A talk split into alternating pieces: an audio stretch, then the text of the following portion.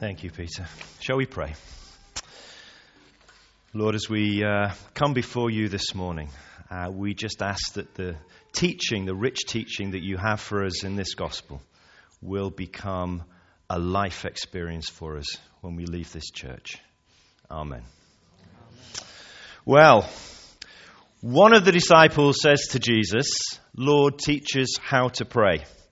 And I think every Christian from then until now uh, has probably made the same request prayer, communicating with God. It's the fundamental lifeblood of our personal spirituality.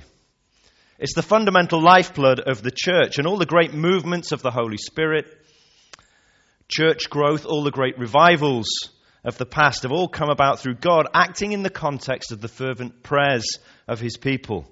So if, if prayer is that important, and can be that impactful, why do most of us, I think I can say that safely, why do most of us find it so difficult? Well, uh, I, would, uh, I would hazard a guess and say, well, there's actually one group of people who actually don't find praying uh, that difficult at all. It just comes straight out. So uh, let's have a couple of examples from, um, from our young ones, shall we? Some of the requests that are made. Here we go. Dear God, uh, maybe Cain and Abel wouldn't kill each other so much if they'd had their own rooms works with my brother. That's from Harry or Larry. How about another one? Dear God, if you give me a genie lamp like Aladdin, I will give you anything you want except my money or my chess set. Uh, how about this one? Dear God, thank you for the baby brother, but what I prayed for was a puppy. And here's my personal favorite because this one really makes you think. Dear God, instead of letting people die and having to make new ones, why don't you just keep the ones you've got now? Great question. How do you answer that one? It's such a big subject, isn't it? Prayer.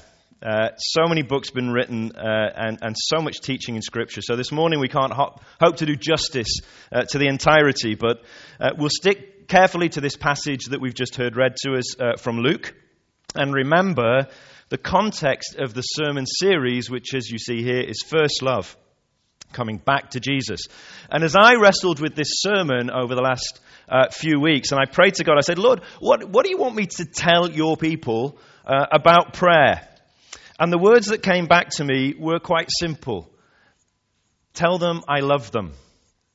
Tell them I love them. And that seems as good a starting point as any. God loves us, and to borrow from Charles Dickens, this must be distinctly understood, or nothing wonderful can come from this sermon. God loves us and only wants the very best for us. And as we start to look at this passage, which I'm going to do from back to front, um, we find at the end of this passage Jesus making this very point to his audience who were his disciples. Those of you who are fathers, Jesus says. Would you give your son a snake if he asked for a fish, or a scorpion if he asked for an egg? And the implied answer is, well, of course not. Of course not. We, we, we only want to give good gifts to our children. So Jesus says, well, if, look, if you, with all of your weaknesses and your capacity to constantly do the wrong thing, if you know how to treat your children well, just imagine how much more your Father in heaven will give the Holy Spirit to those who ask Him. And sometimes you'll hear people say rather disparaging, Well, I thought God knows everything. Doesn't He? I thought your God knows everything, so why does He make you ask? And this seems to me a rather bizarre line of argument. Wouldn't it be just a little bit odd for us as parents to say to your small child, Well, I know exactly what you need, so don't bother me until you're 18.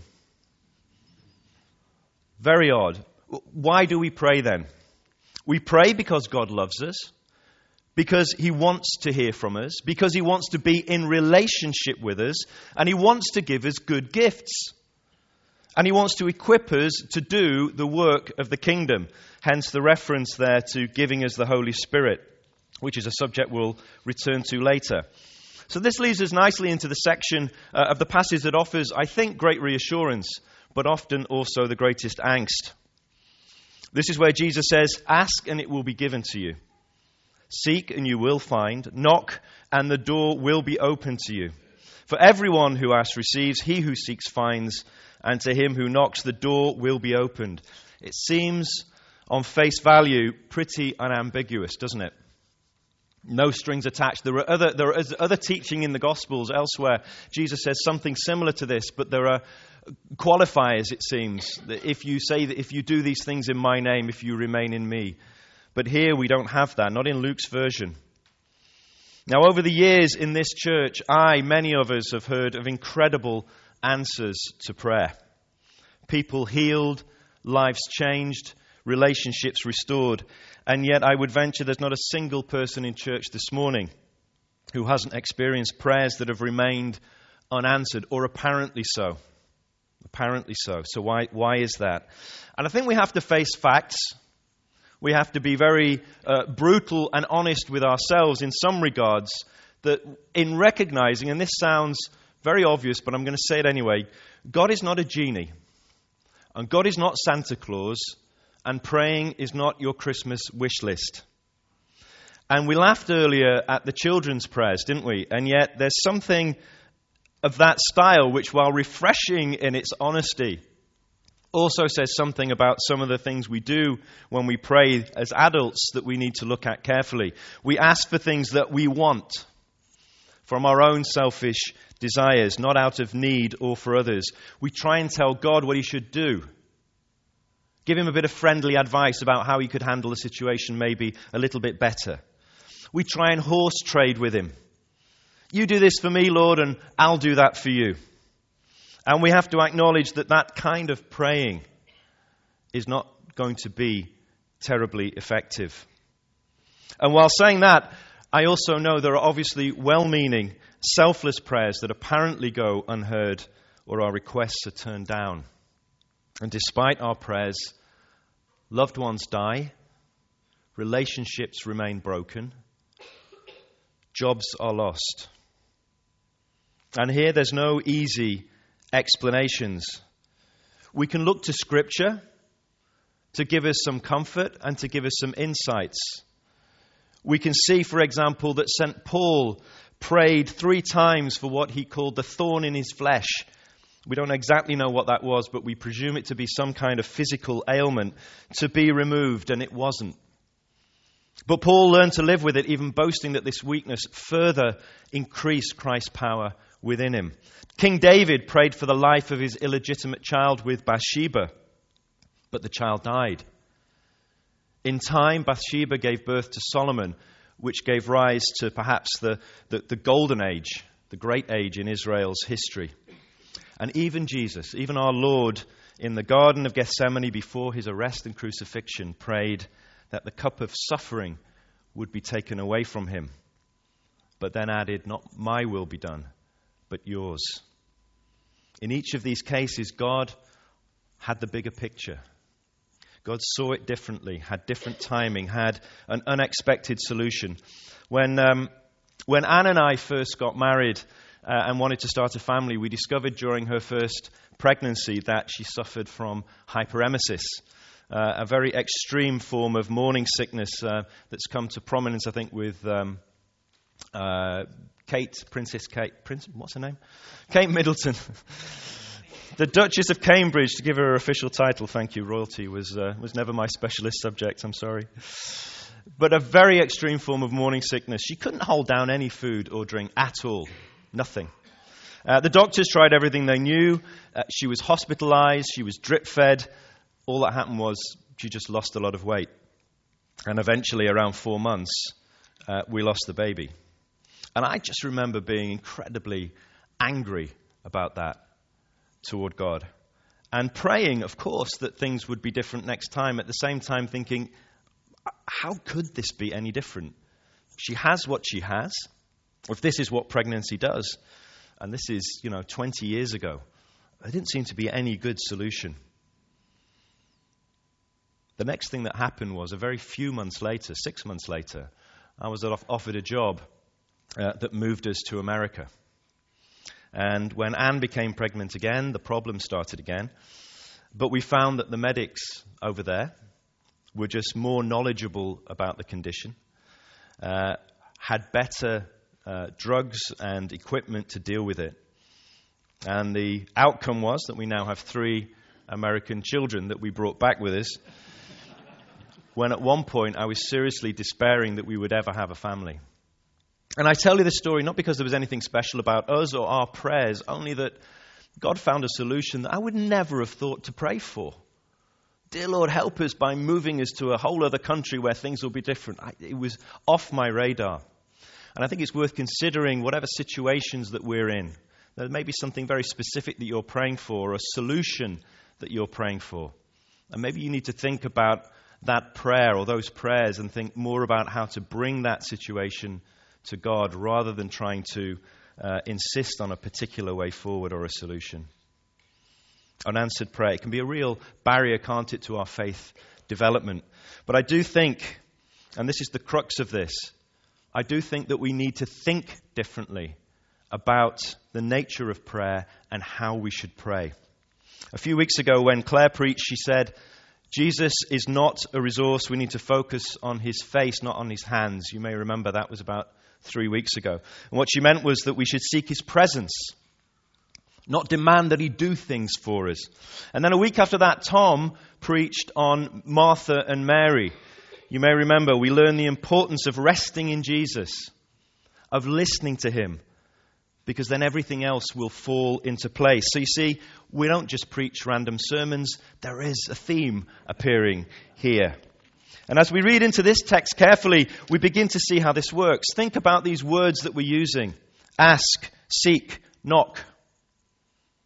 Ask, of course, is a verbal expression of our petitions, our prayers, but seeking, seeking goes much deeper.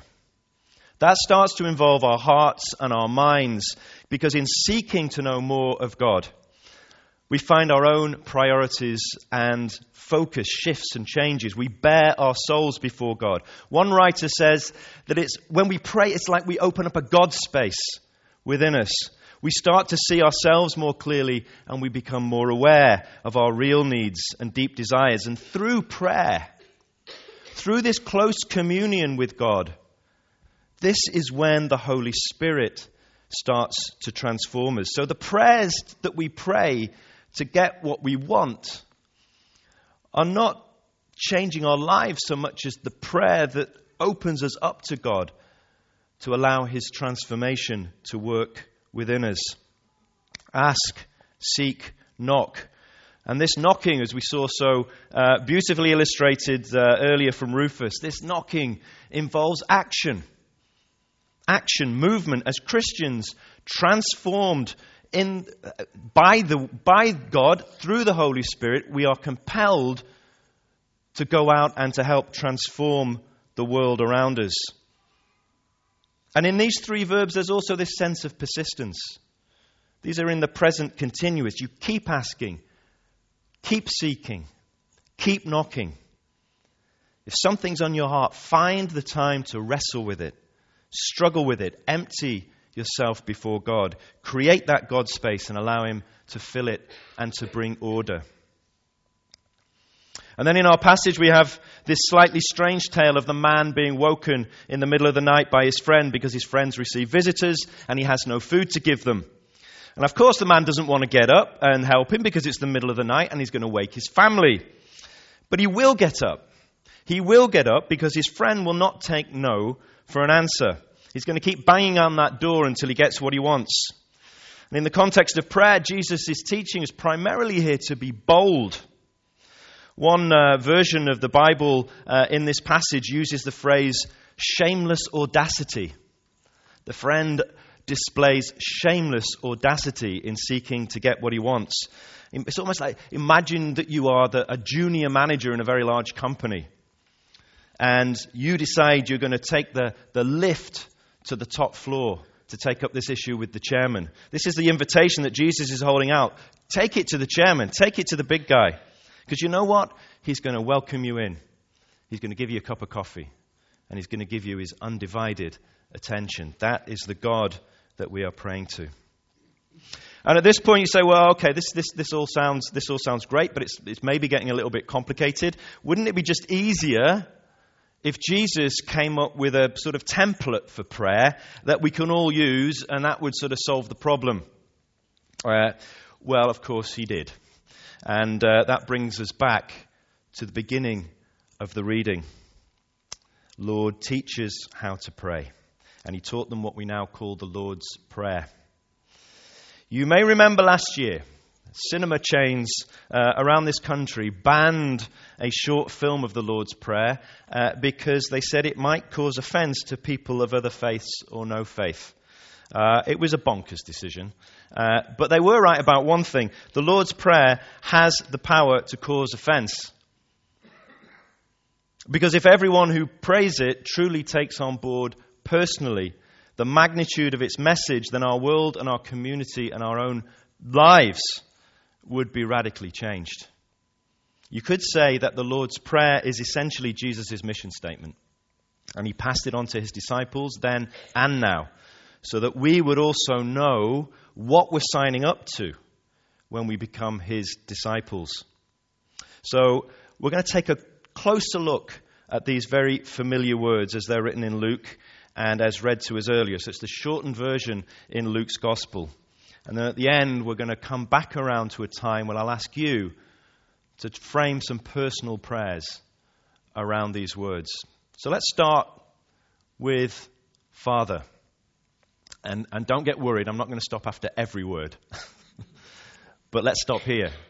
Because this one word has some pretty big implications. When we claim God as Father, this is giving us identity. We are family. This tells us the family to which we belong. A family with a set of values, and a family with a set of values that do not conform to the values of this world. This puts us in the place as brothers and sisters with Jesus Christ, partners in his mission, which was to liberate or is to liberate humanity from the slavery of sin. Nothing less than redemption. So calling God Father has some pretty big implications. It means we need to be stepping out. We, with Jesus and in his place in the sense of our physical uh, being, have to confront the pain and the brokenness of the world, bringing healing and peace and reconciliation as Jesus did. So when we say, Father, hallowed be your name, we say, Lord, we want you to be honored and worshipped by the whole of your creation. And here am I, your son, your daughter, ready to play my part.